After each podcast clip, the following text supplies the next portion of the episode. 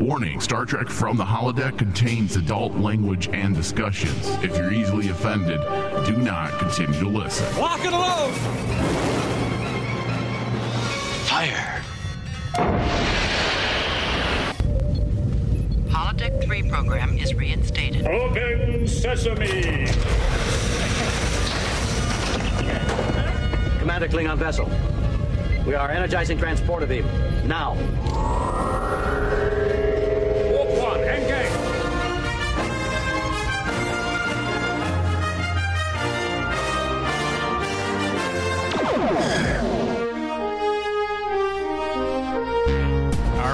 Hello, welcome everyone to Star Trek from the holodeck. This is the Picard edition, and I'm your host and captain of the USS Rainman Digital, Michael Flores, at your service, and at the helm is Ensign David. Hello. Hooray! Happy to be an ensign. All right, do you want to go back in time and and um, Become part of the lower decks crew I, instead. I don't know. I, I don't know what I was going to say. All right. So if you're a new listener to the show, we do cover a wide variety of Star Trek content, and you can find our podcast wherever you listen to podcasts. Just search from the holodeck. Okay, David. So this episode is directed or was directed by Jonathan Frakes again, and written by Cindy Appel and Jane Maggs. I think right off the bat, David, I'm just going to call this episode the titty episode because everyone had their titties out. yeah, pretty much. Like, like, okay, all right. So everyone's dress is just low cut. Yeah, seven to nine titties out. Raffi titties He's out. out. Jurati. Jurati titties, Titties out. out. I mean, a couple episodes ago, the Borg Queen's titties were out as she was crawling uh, with just her hands.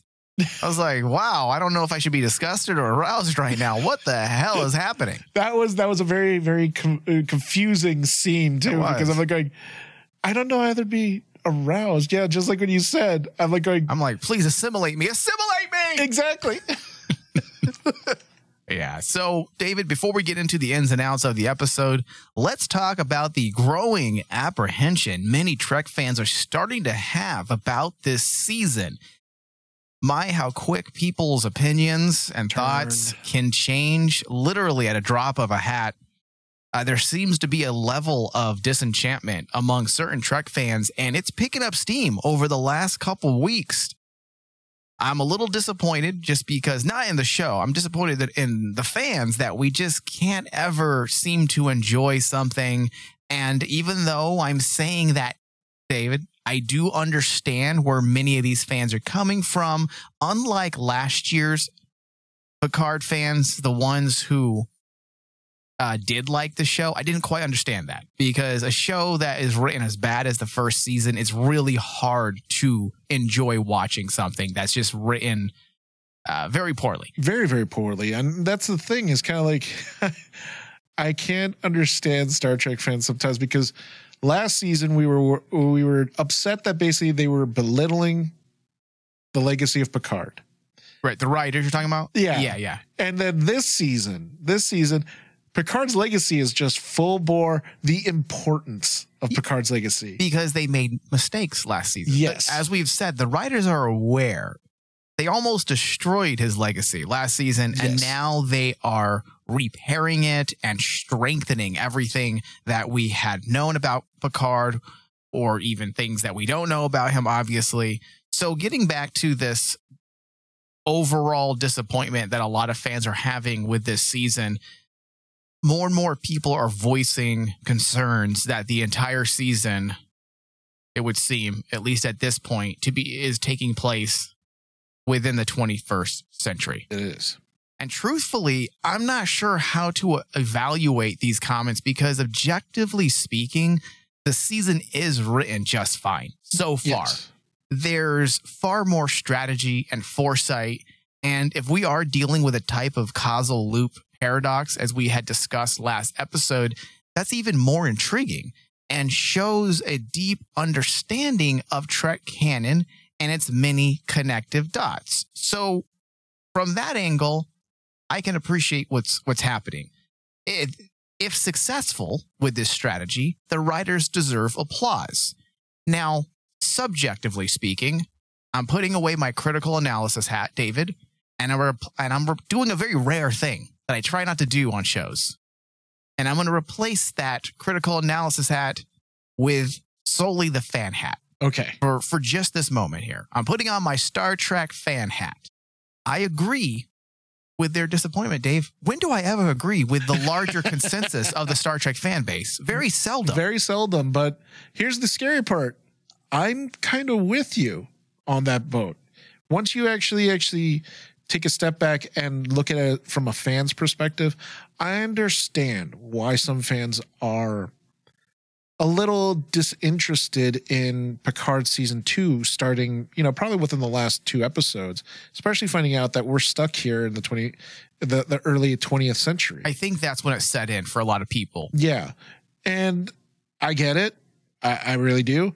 But you also have to take a step back and say, well, once they went down this route, Mm-hmm. once they went down the route of time travel and everyone was on a board, especially how they treated it. I mean, me and you were both very into being okay with the time travel element once they actually started tying it to Star Trek lore.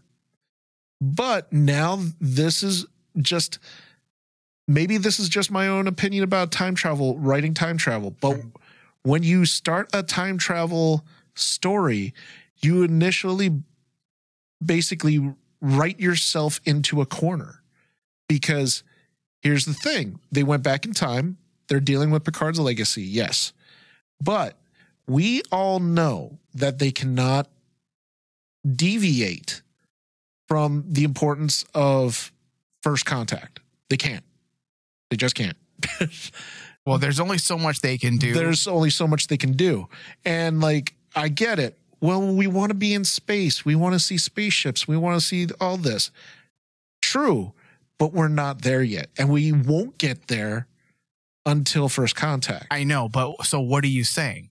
They they wrote themselves into a hole where they basically say But so the do you one thing agree? that- so do you agree with the fans and their disappointment? Or I agree. Okay, I right. agree with the fans' disappointment, but I tailor that with saying I also understand that the writers at this point wrote themselves into a corner, Right. and that's this is what they got. Well, what? Yeah, what are the writers going to do? They chose a time in Star Trek history that is very difficult to write a full series in, unless they are very, very careful, as mm-hmm. we have discussed. And if you want all the ins and outs and those details, listen to our last discussion thoroughly, and you'll realize that we broke down all the potential aspects pertaining to the connections from 50 years of Star Trek history up to now.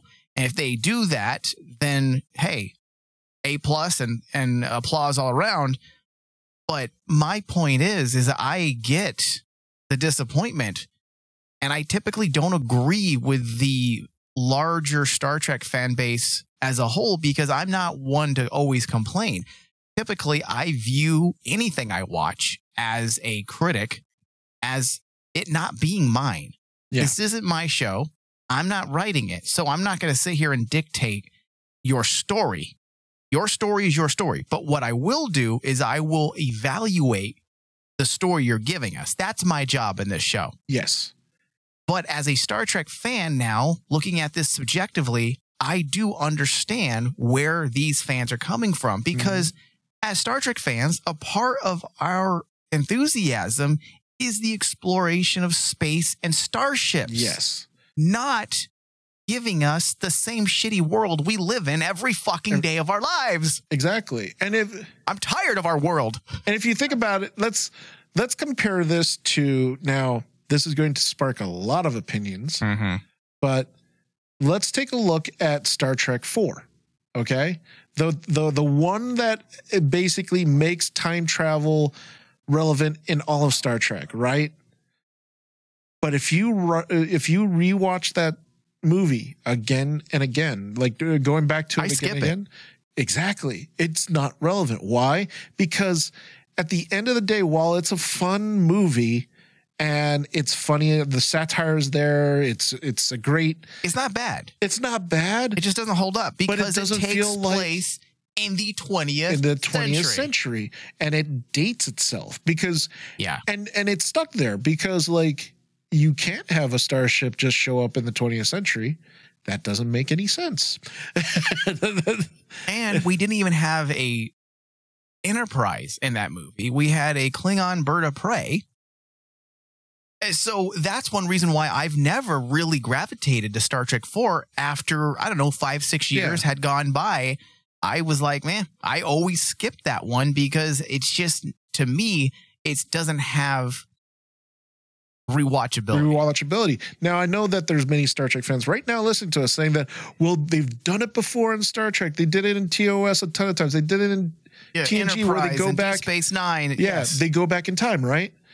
But they only did it for one episode. Yeah. At two at most is a Mhm. two parter. We're talking about an entire season. So that's more than two episodes.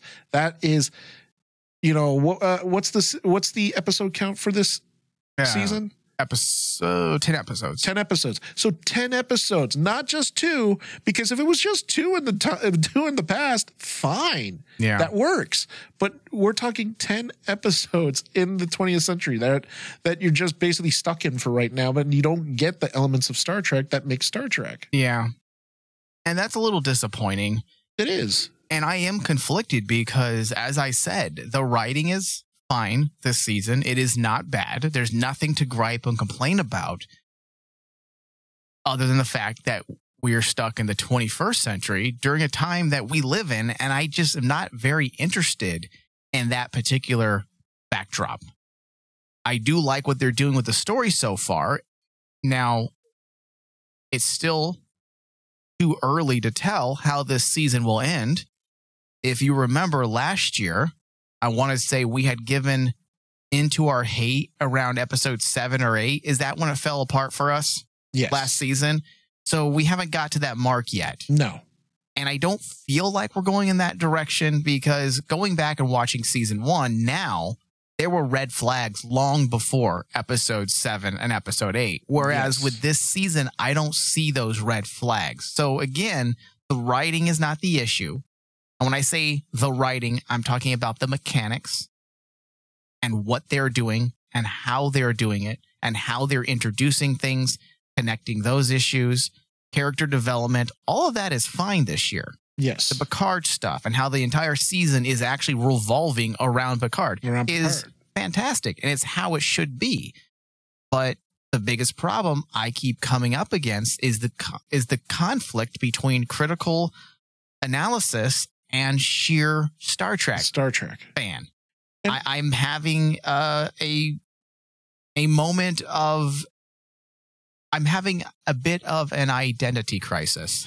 You're having a Star Trek baby Uh, moment. be- um, yes, I am, and I don't like to have that. But unfortunately, I just don't care about the 21st century. Even though I understand what they're doing, I honestly feel like at the end of the day, this is a mistake to spend this much time in the 21st century. If it was three Yeah. or four episodes, or let's say it was eight episodes, fine.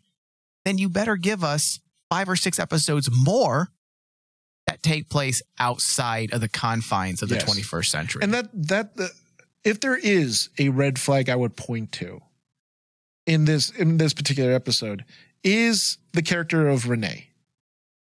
Because the thing I'm worried about Renee turning into this year, this season's Soji. We can't have that. yeah. Well, and You- what? Explain that. What do you mean? This is not this is not a Renee Picard show. It's a Jean-Luc Picard show. Yeah. So far, we're fine though. And so far, we're fine. Yeah. But when you throw in the element of this one person's importance, Well, David, the name of the show isn't Captain Picard or Jean-Luc Picard. What if they add like a little S at the end? at- at the, end, oh my god, the The Picards, Picards. the Picards. oh my god, that would be hilarious. But And I would give awful. them, I'd, I'd give, I'd give them applause at that point. No. I go, oh, you cute, you're cute. but, but that's the thing I'm really worried about. If there is a red flag that I was looking for, because I've been uh, I've been seeing the same things you have, is like people have been really, you're starting to hear the disgruntlement now, right Mhm. here, especially after this episode, and the, the disgruntlement. Me and you have just stated we understand it David. there's something missing. And I, I when I went through rewatching it, the only time that I really felt uh, this is kind of iffy, was the Renee stuff Yeah. because you cannot make Renee Soji. Okay. Yeah, I, I don't think they're going to do that. But if you do want to complain about something pertaining to Renee Picard, David, do you know what it should be? What? The fact that she was the only lady not wearing a titty dress. Come on now, Renee. That is true. That is true. She was more. She was more. You know. She she's a shy soul. man. Oh, she's, a, shy. key- she's a keeper. Seven and nine better look out She- because Renee Picard is is She- pretty steamy. She even has like you know issues of self confidence and has Oh, to I talk to a therapist. Yeah. Of course, she's not going to have a flashy, She's she's like a wounded animal, a wounded bird, a wounded bird. so creepy. Okay, so let's dig into this episode officially. So, the biggest element of the episode that drove this episode uh, had heavy implications for the bigger picture of Star Trek and Picard as a series. It was the elements connected to, I'm going to go through these one by one. Jurati, as she continues to be slowly assimilated. Kore is apparently a creation of Dr. Adam Soong. Yes. We're not quite sure of all the details, but uh, I think we can safely say that she is a creation of some sort. Yes. Picard's mother and her issues of melancholy or depression. Technically, they're both kind of the same. So, those are the three biggest elements when it comes to the bigger picture of Star Trek, as well as the bigger story of Picard in itself. Let's start with the biggest one, which is Jurati. Interestingly, the writers have managed to take one of the more unlikable characters last season and make her one of the more interesting of the bunch. And I'm not sure if this is a good idea, but let me go through all my points first, David, and please interject in how you view this entire uh, fleshing out of this character. Okay. She's not Picard, and that's my only problem. Is you have this very complicated character who, at this point after this episode, is probably more interesting than Picard. She's more interesting than Seven and Nine. She's more interesting than Rios. She's more interesting than Raffi. She's more interesting than Renee. She's more interesting than Q. She's more interesting than Adam Soong. And I don't know if that's really what you want to do with a character like this. Exactly. She's highly complicated, which makes her fun to watch. We like complicated people because they are not easily categorized, which is more authentic when trying to explore the human condition, which is what Star Trek is all about. Yes. Here we have a character who obviously lives within the gray. She seems to be attracted to the gray areas of ethics, taking the ideas of loneliness and using it to justify certain character flaws. I mean, look at what we, um, what the writers did with her last season. It- you know, having her kill some guy in cold In blood. cold blood. Uh, then we have her again here willingly accepting the Borg Queen's consciousness, or I guess you could say allowing herself to be assimilated to a certain degree. I mean, that isn't something that I would say thumbs up, great ethics. That's slightly unethical because you're taking a huge risk of destroying the entire future of the world because you're allowing a Borg queen to essentially walk and roam free amongst 21st century Earth. Yeah, you're you're essentially we've been asking ourselves who is the big bad in this se- se- uh, season, Mm-hmm. and everyone's been saying, "Oh, Q's going to be the villain. Q's going to be the villain." In actuality, the most dangerous creature they could have actually introduced was the Borg Queen, who is by far the biggest threat. She is the biggest threat, especially now that she has assimilated Jurati. Yeah. Like here's here's a here here was a crazy idea I thought about, Mike. Th- and you know, this is me putting on a tinfoil hat. Mm-hmm. Currently, right now, Picard is his he's not responding to his body. Essentially, his artificial body is not working, correct? Mm-hmm. Now, this is just throwing this out there. What if the Borg Queen's able to actually infiltrate Picard's mind and take over his body? I understand where you would see that coming, Yes. but I don't feel like they're going to do it because it just feels expected. Exactly. That's what that's what I mean. But that's my point. This is like if she's the biggest threat, obviously she would be the one to actually change the history.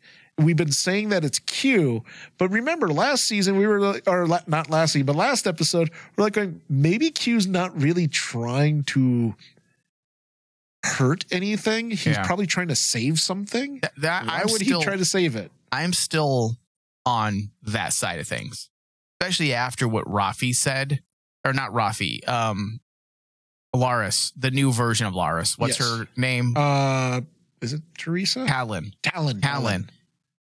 You don't have a character say, "What if Q's right?"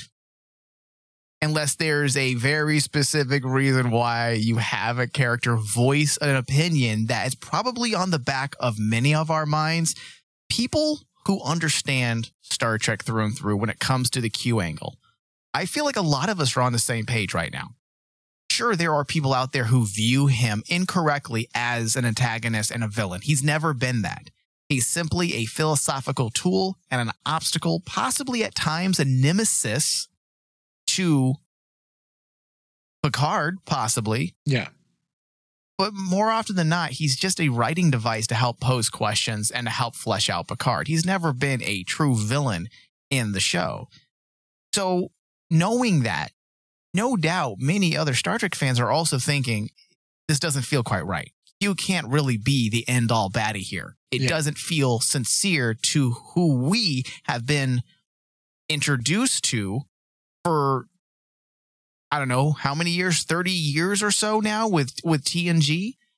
So we'll see when it comes to the Q angle, but bringing it back to Jurati and your Locutus theory here, I don't feel like we're going to get Locutus. If you look at what they're doing with the Borg Queen and Jurati, Yes. it feels very much this is this is it. It's not going to go much further. She's not going to try to assimilate Picard or Seven of Nine because there's an obvious attraction that the Queen has with Jurati. With Jurati. She sees some type of potential in Agnes that she desires, that she needs in order to survive. Whether we get more on exactly what that is remains to be seen. But as of now, I feel like we can guess that it's just her unethical behavior that's attractive to the Borg Queen. Yeah. She knows how to play Agnes because she has been in her head. She knows what her weaknesses are, and she is playing her like a fiddle. Yeah. And especially since this entire season, we've been seeing characters who are quote unquote unethical. I mean, Agnes is one of those characters. Q, you can make the argument he's unethical, especially like He plays fast and loose. with fast and ethics, loose. But even with even with Adam Soong, Adam Soong is highly unethical. very much so. but there's there's a certain there's a certain under uh, I want to say like relatability probably Absolutely. to the fact that his main goal is his daughter. Okay. That's his universe. You are right, David, and that's my entire point for this entire Agnes aspect. Her and Adam Soong, mostly Agnes, are the more interesting characters at this point Yeah. because they seem to have a lot more to lose. Even though we're talking about the future, the future's at stake. But what we're seeing presented to us at the immediate, we're seeing Agnes's complications and we're seeing Dr. Soong's complications Complications. and the issues of the two. We relate to Agnes to a degree because of her loneliness and her inability to connect with humans, with humanity. She's an outsider. We can also see relatability when it comes to Dr. Soong because who doesn't want to save uh, a loved one? Loved one. although that may be something we have to look at differently now after this episode. Who knows if he actually loves her or not? We will, we'll see how that plays out. That that now that you bring that up, that is probably the other thing that I'm also kind of worried about because bringing up this element of Cor- uh, Kore's the big secret is about the genetic experimentation that she underwent, Mhm. and she has no memory of it. Why would she have a memory of it though? But let's save that. Bring that up again, okay? Because I want to hear your explanation on that. Okay, so bringing it back to Agnes just to close this part of our discussion out completely. She is one of the more relatable characters this season. And unlike last year, where there was no real consequence for her actions, there will be a price to pay. Actions have consequences. We see this playing out in this episode. The cost of her actions is that she's losing her autonomy. I'm sure this will not be the only cost incurred before the end of the season. And this is something that you and I, even though we enjoy the hell out of Discovery, but one thing that we always talk about with Star Trek Discovery is there's very little consequences when it comes to the actions of our crew. There's no learning moment because no one is ever made to feel like they made a mistake. Yes. Whereas with Picard, something that I really like they're do I like what they're doing with Agnes is pretty much the entire show has this these deeper implications of consequences. Consequences. Yes. and so far Agnes's character is more or less the overt side of those consequences. We'll see how it plays out for Picard because whatever happens with Picard has to It has to tie in. it really does. Okay, so Dave, your theory and the consequences of actions, I think, goes hand in hand because your theory several episodes ago was that Agnes is It actually, the Borg, the Borg queen. queen. from the future. Yes. And more and more, I don't quite see how it will play out or will work, I should say, when it comes to all the time travel and how does she get to this moment, unless we are doing with that that causal loop, and we know that the Borg Queen has the ability to essentially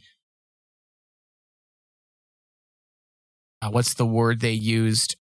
Sense temporal Anomalies. Incursions and anomalies? Incursions, yeah. so that could justify why the Borg Queen from the TNG era era might have set all this in motion for whatever reason. But more and more, David, I am agreeing with you. It looks like Agnes will end up being, being the Borg queen. Yeah, because Yeah. like especially when I you go back and replay it, the fact that she is completely encased within her own armor. Very similar to like Discovery. And face the, covered. With the face cover with Yeah. the angel. I was like, I, it's not the Borg queen that we know of. Yeah. It is obvious that basically the the person underneath that mask is someone we haven't seen yet. Yep. And then with everything going on with Agnes, I was like, that's when it dawned on me. I'm going, hey, wait a minute. If we all, if this leads back to events repeating itself, and we go back and and we we essentially have to go back to that moment in the, episode one where the explosion happens and the Borg Queen's are simulating the the ship. If we find out right then and there, and we all know as the audience that that's Agnes, Yeah. that's why that that that moment played out the way it did. It does seem like we're getting there, David. How happy? Look at your smile on your face. How happy will you be if you if your theory proves to be true? Oh, I'm going to be extremely happy because I like it when I'm Nostradamus because that means that I I can see where the writing is. Yeah. The only problem, Mike, is is like when I start thinking to myself bad ideas. Yeah. Please no. And I start seeing the tidbits there, you know, like I'm like going, are we gonna see the like Renee is going to be they're gonna change Star Trek and basically make Renee like the person who goes out into space. Utterly, you know, changing the dynamic of first contact. And it's no longer the importance of uh I just blanked on his name. Cochrane. Co- uh, Zefram Cochrane Yeah. if they if they totally just play off the importance of that and say nope it's renee going up into space and the picard legacy pushing us forward and that becomes the example of the federation Yeah, I don't think they're going to do that, Dave. It it would be hell to pay if they completely rewrite Star Trek history. There, Zefram Cochrane is so innovated within Star Trek history. It would feel it would feel pointless. Number one, why, why do that? Here's There's no reason for it. here's the craziest theory that i, I Oh, thought about God, here we go. Okay. So if I was if I'm right about Agnes, Agnes becomes the Borg Queen. The one thing that has been just in my mind ever since I watched this episode, what if it comes down to it, and Picard has to make a decision to either save Renee or let her die in an accident. Because like Yeah. we haven't we haven't t- they they haven't said why is that moment of Renee going out into space important. And as scary as it sounds, Mike, you know what po- jumped in my head? If you want to touch on memorable moments of space, the Challenger incident. What happened when the Challenger incident happened? That changed the game in space travel for everyone. Everyone decided to take it more seriously. It wasn't just go But- up to the moon. But we also have to remember that because of the time they chose to travel back in time, or I should say the writers chose to dabble in, you have to remember that we're dealing with a future that's not, or I'm sorry, a we're dealing with a 21st century. That's a better way of saying this. yes. We're dealing with a 21st century that's not quite like the one we're living in. Because you have to remember, the eugenics wars have already happened. Yes. So, how has that affected humanity in this version of the 21st century? We have not really delved into that at all. No. Also, two years from fro- two years from the events that Picard, I can't talk anymore. Two years from now, when it comes to the chronological aspects of Picard season two, Yeah. World War Three starts. World War Three starts, right? So we don't really understand fully this version of the 21st century. So there's certain things they can do. So I know you had said at the top of the show that they kind of wrote themselves into a corner. Into corner. And I would agree for the most part, but also they have some room to play because last episode they had mentioned that this is a time period that they don't really know a lot about Yes. because of World because of War III World War Three. there was an entire century that there weren't or leading up to that the century leading up to to first contact they said they are not quite clear what had transpired because of all the chaos Yeah, and the thing, the, the reason why I think this new theory about like how we're going, where we're going, is like, imagine all the talks that they've been having. Remember last episode we were saying that Q isn't trying to be malicious. He, he that's not his mo. it's not his mo but It's- we don't we still don't know what the writers are up to what the, comes to the writers are up to. So me and you speculated, what if it comes down to Q carrying this big secret that he causes World War Three?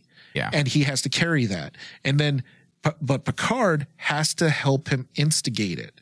And the instigation is the accident of Rene Picard dying on in in the launch. listen i think we could see that And i yeah, think that's very feasible it seems very feasible. yeah And that that's why I was like going, if they were to go this route, okay, but essentially I came to the conclusion they wrote themselves into a corner. yeah well we'll see david we'll know soon we only have what three four episodes left Yeah. So we will know soon. Let's talk about Adam Soong. The writers have developed Adam Soong in a way that feels sincere to the Soong family. I will say It that. does a lot. I mean, this is a family that is known for playing fast and loose with science and Yes. oftentimes delving into the areas of the unethical as a means to an end. This is nothing new to Star Trek fans. We have now seen numerous Trek shows delve into the Soong family. yeah, let's let, let's forget the last Soong, which was in in Inigo. He don't count. He He's- doesn't He's count. He's fake. He's fake. He doesn't He's exist. a fake Soong. I, ref- I don't recognize that bullshit. he's not a true Soong scientist. Yeah, he's he's a uh, he's a fucking Shea Band son. Remember, Mike, use your imagination. That's science. Yeah. All right. So after this episode, it would appear that Kore is a genetic experimentation, Yeah. a unique genetic creation, or possibly a clone of some type. A number of theories of failed experiments ba- based on this episode. There are theories out there pertaining to Kore's place in Trek canon, uh, but it's hard to pinpoint anything definitive due to the potential causal loop situation that we keep talking about. Now, if these events never happened before, then Q's involvement was never a part of Soong's experimentation, and Kore would eventually die like the other experiments Yes. because it was Q that gave Soong the secret sauce, essentially, To cure her. cure her. But if Q's actions have always been a part of the past, then Kore's place in Trek canon could end up being way bigger than any of us would have imagined. Yes. Also, if we are dealing with a causal loop and Q's actions has always been a part of this part of Trek history, then we also know that Kore has to have a big part in the history of Star Trek. Yes. Otherwise, why even explore that aspect? Exactly. There is no reason to do it unless there is a payoff for it. And that's why more and more, Dave, I am thinking that we are dealing with a causal loop. Yes. There is no other reason why we're jumping through these hoops and delving into this part of Star Trek history unless by the end of the episode, we find out that that's the twist, that this has always happened. The Picard always needed to travel back in time. Q always needed to do this in order to secure the future. You have to save the past, and Q has to fuck up the future. Amazing. If they pull that off. David, I really think that's amazing. But Yes. we have a long way to go We do. before we can thoroughly enjoy what they are cooking up, if indeed that is what they're doing. especially if they tie the whole Soong thing. The one the one thing that's been making me really interested in the Kore aspect of the Soongs, it it keeps reminding me about that moment between Dr. Soong and Data when Mhm. Dr. Soong is telling talking to Data about why do we have children. And then he basically Because says, we don't wear condoms. and then he talks about how children carry on the legacy. And then you have this character who his child is dying. And imagine if he loses that child. mm-hmm. Essentially, to him, Kore is Adam Soong's legacy. That's all of his work. Yes, his legacy. But I don't think we're dealing with a Soong that is as sentimental as, say, the Soong from Enterprise, the one that adopted the genetic children. The genetic children. and also, of course, Noonien Soong, the original Soong, the one that created Data, who was also sentimental. Yes. If you listen to how he's talking to even Kore, that you're my life's work. Work. Yeah, that's what It's that, no longer you're my daughter and I love you. Also, the Soong from Enterprise, I keep forgetting his name. It, I believe it's Eric Soong. I think it is. It's- He wasn't a murderer. No. he was he in fact he wasn't willing when it came down to it yes he was unethical in the areas of science he believed in eugenics he felt like it was a mistake to put away that program but where he drew the line was killing people Yes. in fact that's what made him turn on what's the name i keep forgetting the name of the actual con people I forgot. I forgot what they are. the but- augments uh, the- yeah. the augments. Like that's a that's what that's the reason why Eric Soong from Enterprise in the I believe the third season of Enterprise, that's why he turned on the augments. And it was and it hurt him.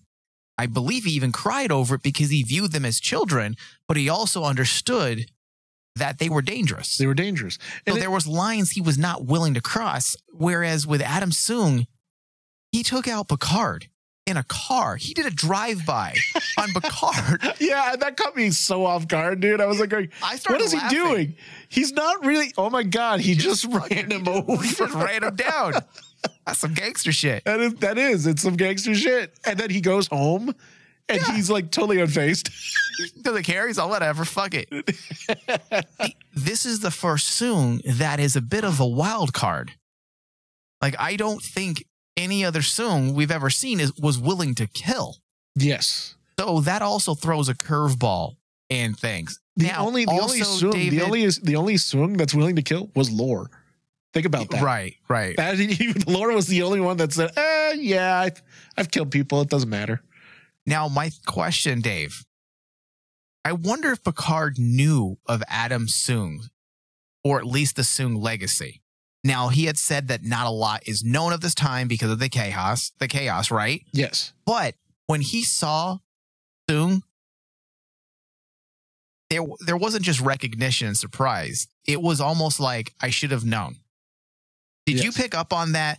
There was a face of recognition. At first, it was surprise. Oh, this guy looks like Soong. But then it was, oh, This guy. I know you. Soong. yes. It was like instant understanding that this guy wasn't to be trusted. So I'm wondering if Picard knew of Adam Soong's sordid past. Well, you have to figure because Data was so close to Picard, and he understood that Data in himself came from a broken family. You know, he had lore. Then he had to deal with like all the fallback of Dr. Soong and all of his gambits that he put for them. But it also would make sense, right? That It would. Picard would. know of the Soong family if you spend, you know, your a large portion of your career and you develop a friendship with a droid that was created by the Soong, the Soongs. then I would imagine that at some point you would research the Soongs, Oh, especially since like especially since wasn't Soong Noonien Soong like universally renowned, yeah, like super famous. He Everyone super knew of him. Yeah, so and would then uh, you have to throw in the fact that the way that they portrayed the Soong legacy is has been very tragic, especially when you get to Enterprise and you uh, you introduce Eric Soong was tied to the to the creation of Khan. Essentially, the, the, he worked with Khan, and then what happened to what happened to those people happened because of Eric Soong, because of all the stuff that happened. Okay, what are you talking about? You, I'm lost now. Who worked with Khan? No one worked with no, Khan that I know. They didn't work with Khan, but basically The augments? The augments. Oh yeah, the yeah. augments. Okay, yeah, yeah. I get what you're saying. And like when you have that type of legacy, you kind of can tell that the name Soong is almost like infamous in Yeah. Star Trek Uh, history. yep. Like I would, I wouldn't be surprised if, like, if I was in Starfleet Academy and You would I went to, them. yeah, I- yeah, I Yeah. would go to history class. Oh, hey, look, Eric Soong. Yes. Okay, what is this Yahoo? right, exactly. Especially since he was very well known during the Enterprise era. yes, I mean, there's a lot of history pertaining to the Soong family. So you're right, Dave. That's a great point. If you were to go to Starfleet Academy, I would assume there'd be a chapter on Soong. yes, All right. So all of this so far, I would say, if you look at the characters we have discussed so far. Q, Adam Soong, Agnes, they seem to be connected thematically. And I would say that theme is hubris. Was this the predominant theme of the episode? Was it hubris? Was it a sort of arrogance that will shape the error of their ways? That they will regret? We will see. that that is a good point. Now that I think about it, I mean, like every single character has had a touch of hubris this entire season. Yeah, that I does mean, even seem Rios, Rios, the whole thing with Rios, I was like going, why is he falling in love with this woman? He should know better. Uh-huh. But it's his hubris. Yeah. It's his own hubris that put him in this situation. Now, I'm wondering also because of the defiance towards Q, they keep calling him a god, the people who don't know him. And if you look at the definition of hubris in the Greek tragedy sense, not the official definition that we all know, excessive pride toward or defiance of the gods, leading to nemesis. Yes.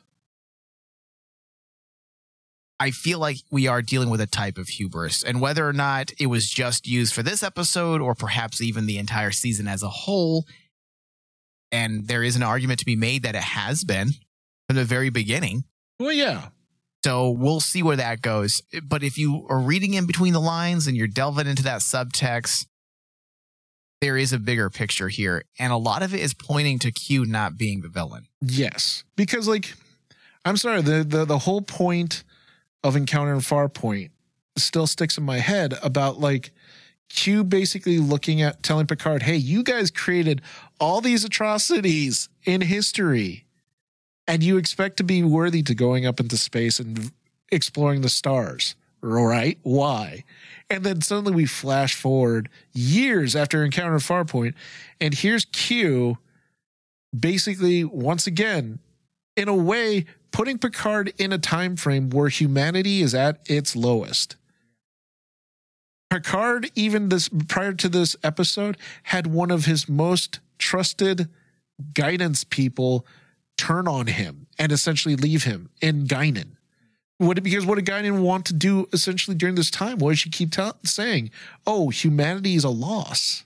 David, I got to give up. this all this talk it only strengthens our theory that what is happening has to happen. That Yes. Q is the destroyer of worlds, not because he wants to be, but because he has to be. Look at his connection to humanity. You bring up Encounter at Farpoint.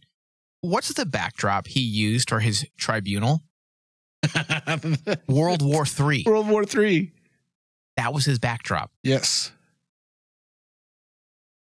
It's all there. And suddenly they recontextualize the reason why Q has reached out and has been attracted to Picard. Hold on, my mic's cutting for some reason. And suddenly they recontextualize every moment we've ever seen with Q, specifically his introduction, his introduction in Encounter at Farpoint.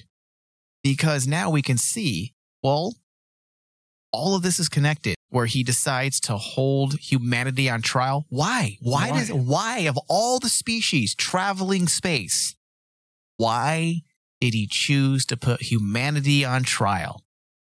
Well, David, we're finally going to get that answer. If they're doing what we think, then we're finally going to get that answer. and and it makes so much sense thematically, especially if you want to actually show the importance of Picard himself. That Picard is the only one who can make this really difficult decision, because we as Star Trek fo- uh, Star Trek fans know Captain Picard is the only person that can legitimately make a bad call good because it ha- you have to. You have to make the tough decision. And you know what? I don't think there's a captain, another captain out there Oh that no! would make a decision like that. No. Picard has always been the objective philosopher. you go Unless it dealt with the issues of the Borg, like in First Contact, where he did allow his his his need for vengeance and blood to take control. But for the most part, if you look at his track record in TNG, he's always made the hard decisions. Yeah. So let, let's even take this further because this is a fun question for Star Trek fans. Look at like all the captains. If they were thrust into a difficult situation, would they make the tough call? Obviously, you can't say Kirk would because knowing Captain Kirk, he will fight tooth and nail to try to break the system to cheat. He's a different person. I mean, my favorite line of Captain Kirk was like talking about how I think it was in Star Trek when uh why does God have a starship or why does God need a starship? The undiscovered country. When he basically makes the comment, we've been patting ourselves on the shoulder every single time and cheating death. That's essentially who he is. So you can't say it's Picard. You go to Sisko. I don't think Sisko can make that call. If Sisko was thrust into a point that, hey, you have to actually make this terrible atrocity happen, no, he he wouldn't do it. Because look what happened when, you know, he was forced to actually go back in time and see the ugliness of humanity. It nearly broke him to see like people like that. There's no way he would he he would say this has to happen for the better good. Janeway? Oh hell no. She's she's a matriarch.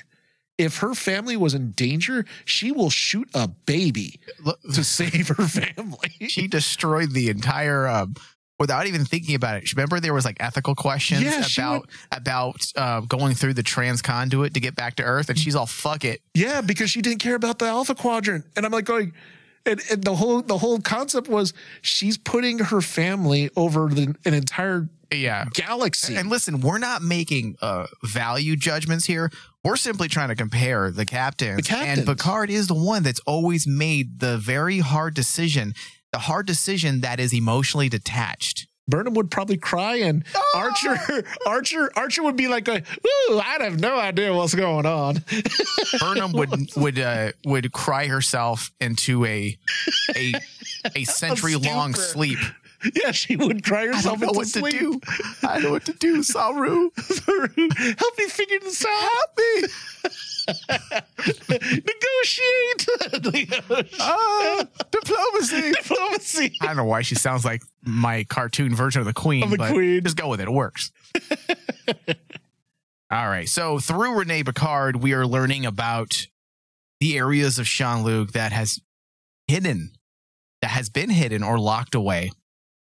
Possibly the pain of whatever happened to his mother was too much for him to bear. So he has locked it away all these years. And possibly that's the reason behind his intimacy issues or his unwilling to fully be vulnerable with uh, people he loves. Um, after this episode, it's clear that his mother suffered from some type of depression, right? Yes. Is that what you got? Is That's that what, you I took? got. Okay. Yeah, that he All right. watched his mother mentally break. And I like this. The exploration of issues like anxiety and melancholy, it's very much a human issue and is on par with Trek's affinity for exploring the way, or I should say, the many facets of the human condition. So I do like what they're doing.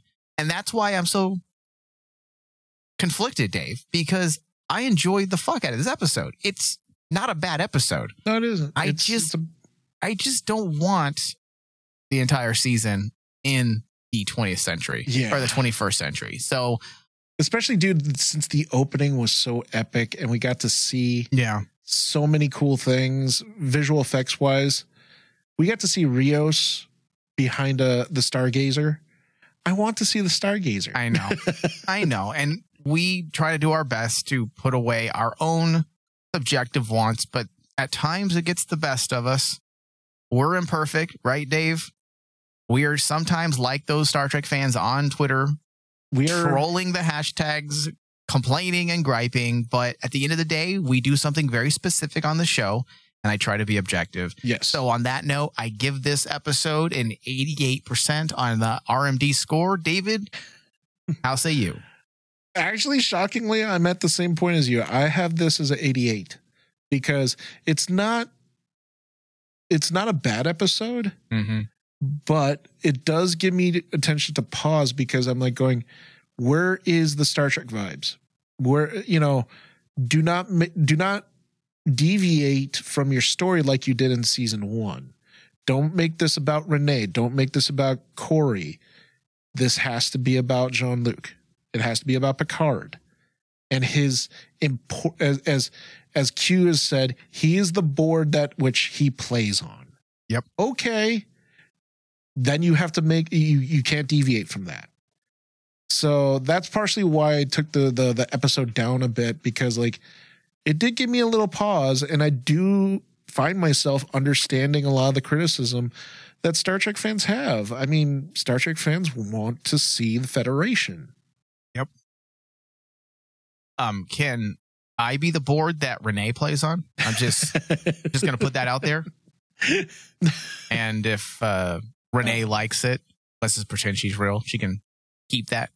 Don't throw it back. no i want young guinan dude young guinan can play on my board anyway Nah, she had too much attitude for me. I like, I like, I like the broken. I like, the, I like the. She, she's just a, an injured bird, an injured bird little dove that needs help to fly away to freedom. freedom All right. This does bring us to the end of our discussion. I want to thank everyone for listening. And please remember to go to our Patreon page, patreon.com slash Rayman Digital. Pledge $5 or more a month, and you'll gain access to a plethora of Star Trek from the holodeck discussions, full on uh, podcasts, full length podcast discussions, ranging from all types of different Star Trek um, topics, comic books, books, themes, that find themselves continually in Star Trek, philosophy, you name it, we do it. We have a few things in the works from the Patreon side. We do plan to get into the audio play, uh, or let's just call it a radio drama uh, that serves as a prequel to the second season of Picard. That is on the docket to cover. That we and that's only going to be available on Patreon. We also have a discussion planned for the Mirror Universe War comic book. And there's also a few other things that we are looking at. There probably within the next month or so will be a review on the very first Star Trek, the original series book. Uh, what's the title of that book again, Dave? Oh, Spock must uh Spock Must Die, Spock must die. which I'm five pages into that book. God bless philosophy. The opening three pages is, it feels like I'm reading a philosophical essay. It feels like a TOS episode. Yeah, it's great stuff. So if you want to help us stay on the air and you want to get more discussions where we break down and analyze, head over to patreon.com slash Rayman Digital and pledge. With that pledge, you also gain access to the behind the scenes tier where we put out pre-shows. I was letting that put out hang just a bit. A bit. There might be some people that got a little excited. Wait, they put out for only three bucks a month? Hmm. That's some cheap whores. Like, yes, we are. We are. And we do have uh, titty dresses that we like to wear sometimes. He just- All right. I want to thank everyone for listening. Thank you, David. Thank you. Live long and prosper. I couldn't help but notice your pain. My pain. It runs deep. Share it with me. End simulation.